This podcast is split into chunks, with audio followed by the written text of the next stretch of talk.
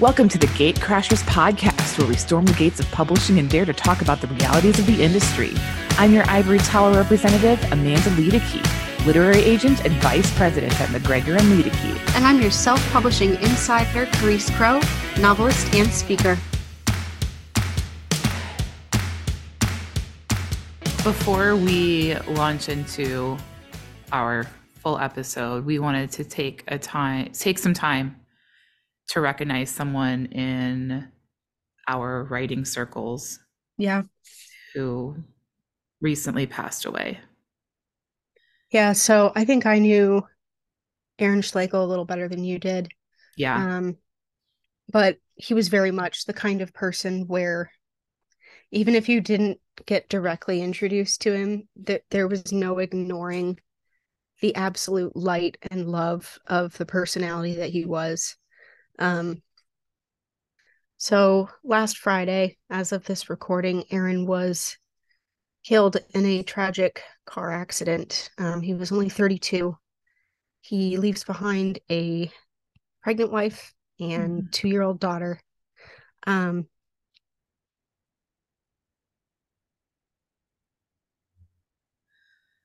um, well, Charis is really emotional right now, and so I'm going to step in and just say I didn't really know Aaron. I was may have been friends with him on Facebook, definitely friends with his wife Mary, and I just feel like it's just crushing and really sad.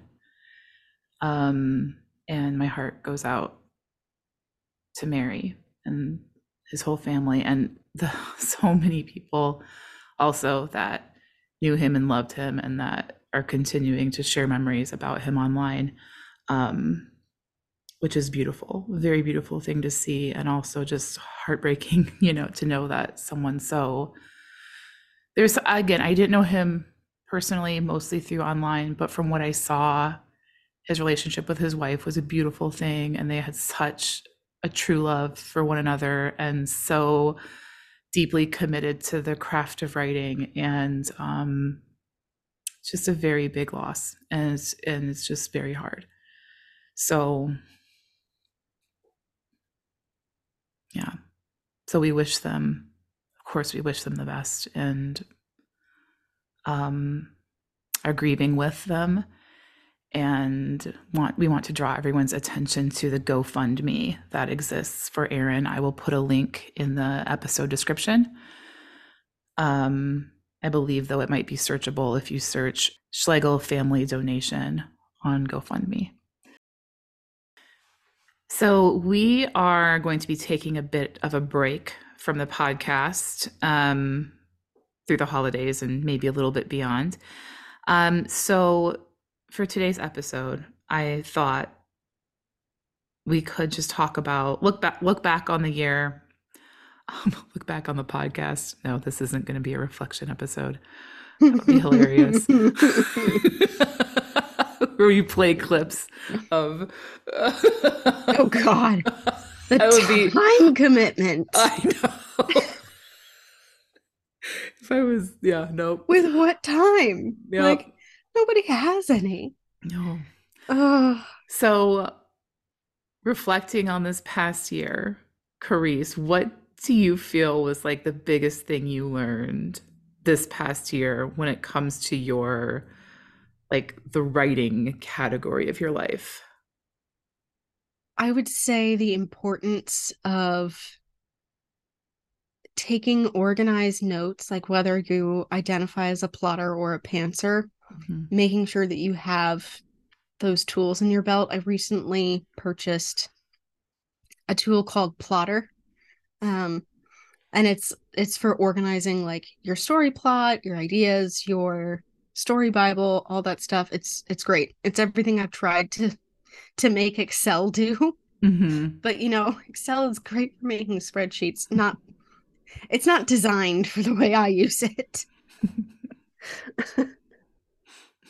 Excel is in an abusive relationship with me.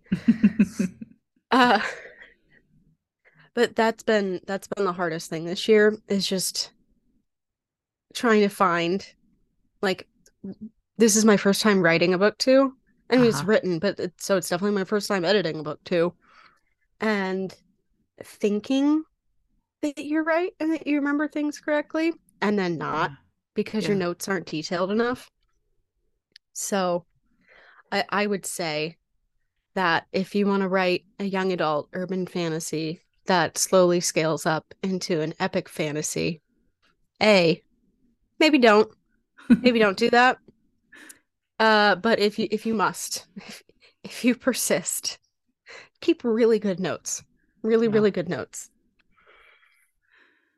Yeah. How uh, about you? Did you did you learn like Well, I have something to tag on to what you just said because it reminds me of Yeah. George Martin, who was like, I heard him at Chicon years ago, and he was like, Why did I come up with seven kingdoms?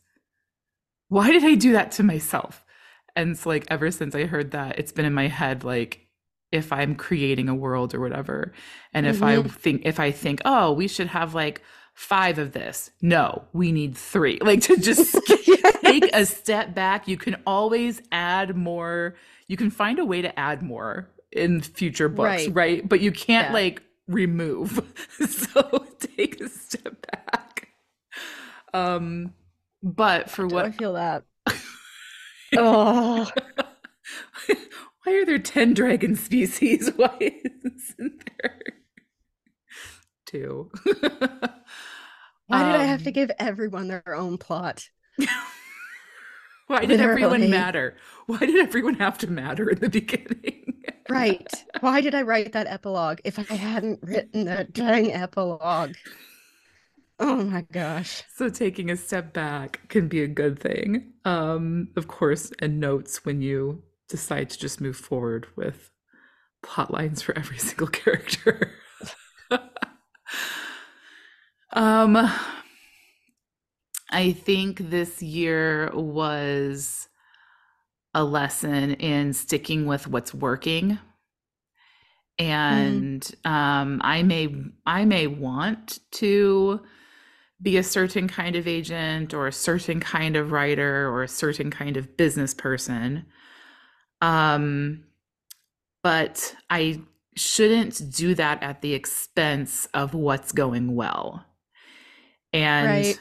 I think, you know, who we want to be in this business and who we are are two different things.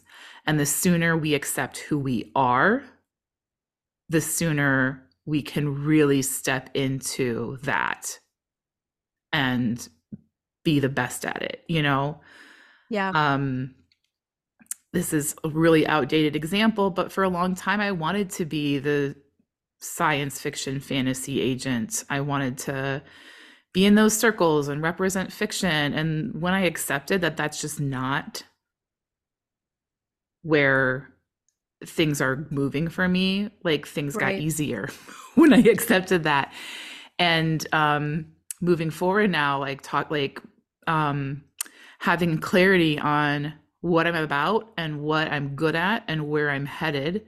And it's again, it's not it has nothing to do with like the idea of myself that I want to have. It's just trying to look at myself through clear like a clear lens and like what who am I? What is good?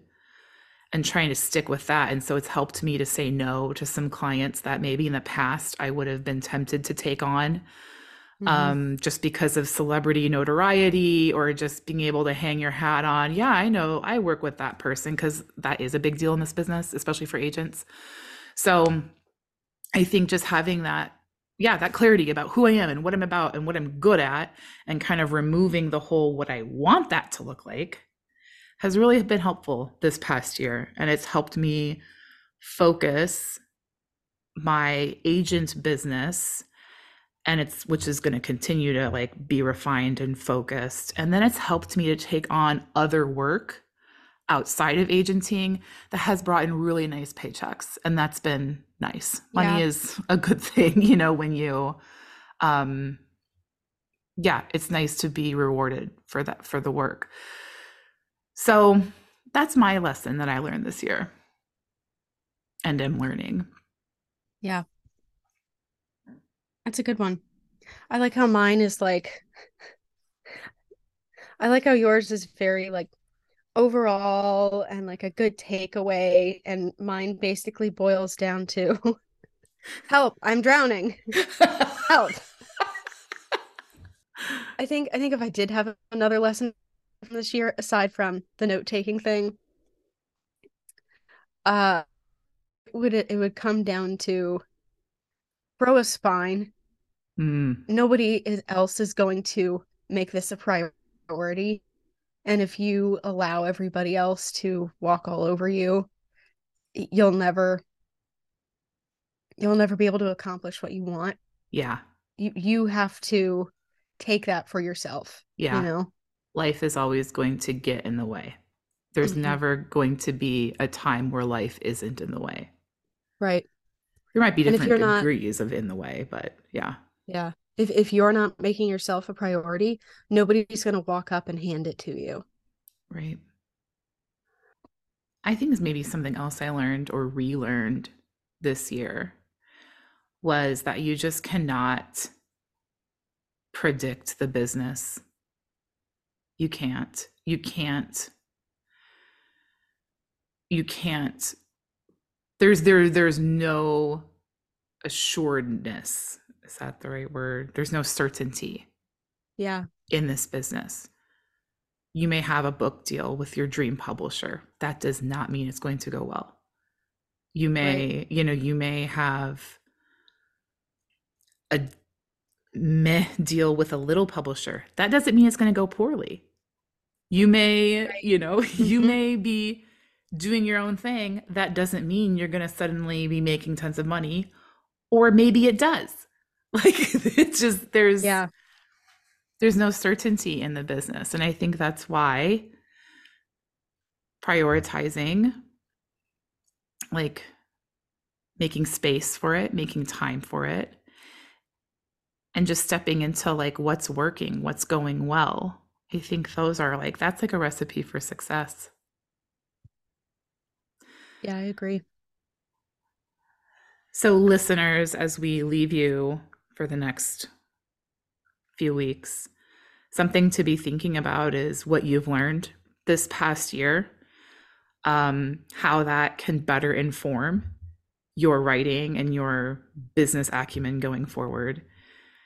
And then, of course, I mean, I'm a big fan of goals. And so, how does what you've learned, how does that inform like your goals for next year and what you want to accomplish and what you want, maybe new habits you want to form um, or a new approach you want to take?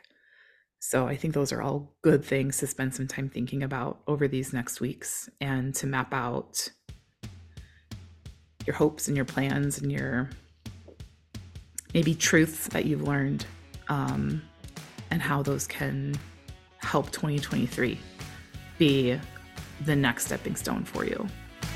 Thank you for joining us for this episode of the Gatecrashers podcast. If you like what you hear, leave us a review and be sure to subscribe so that you can be notified when we launch season five.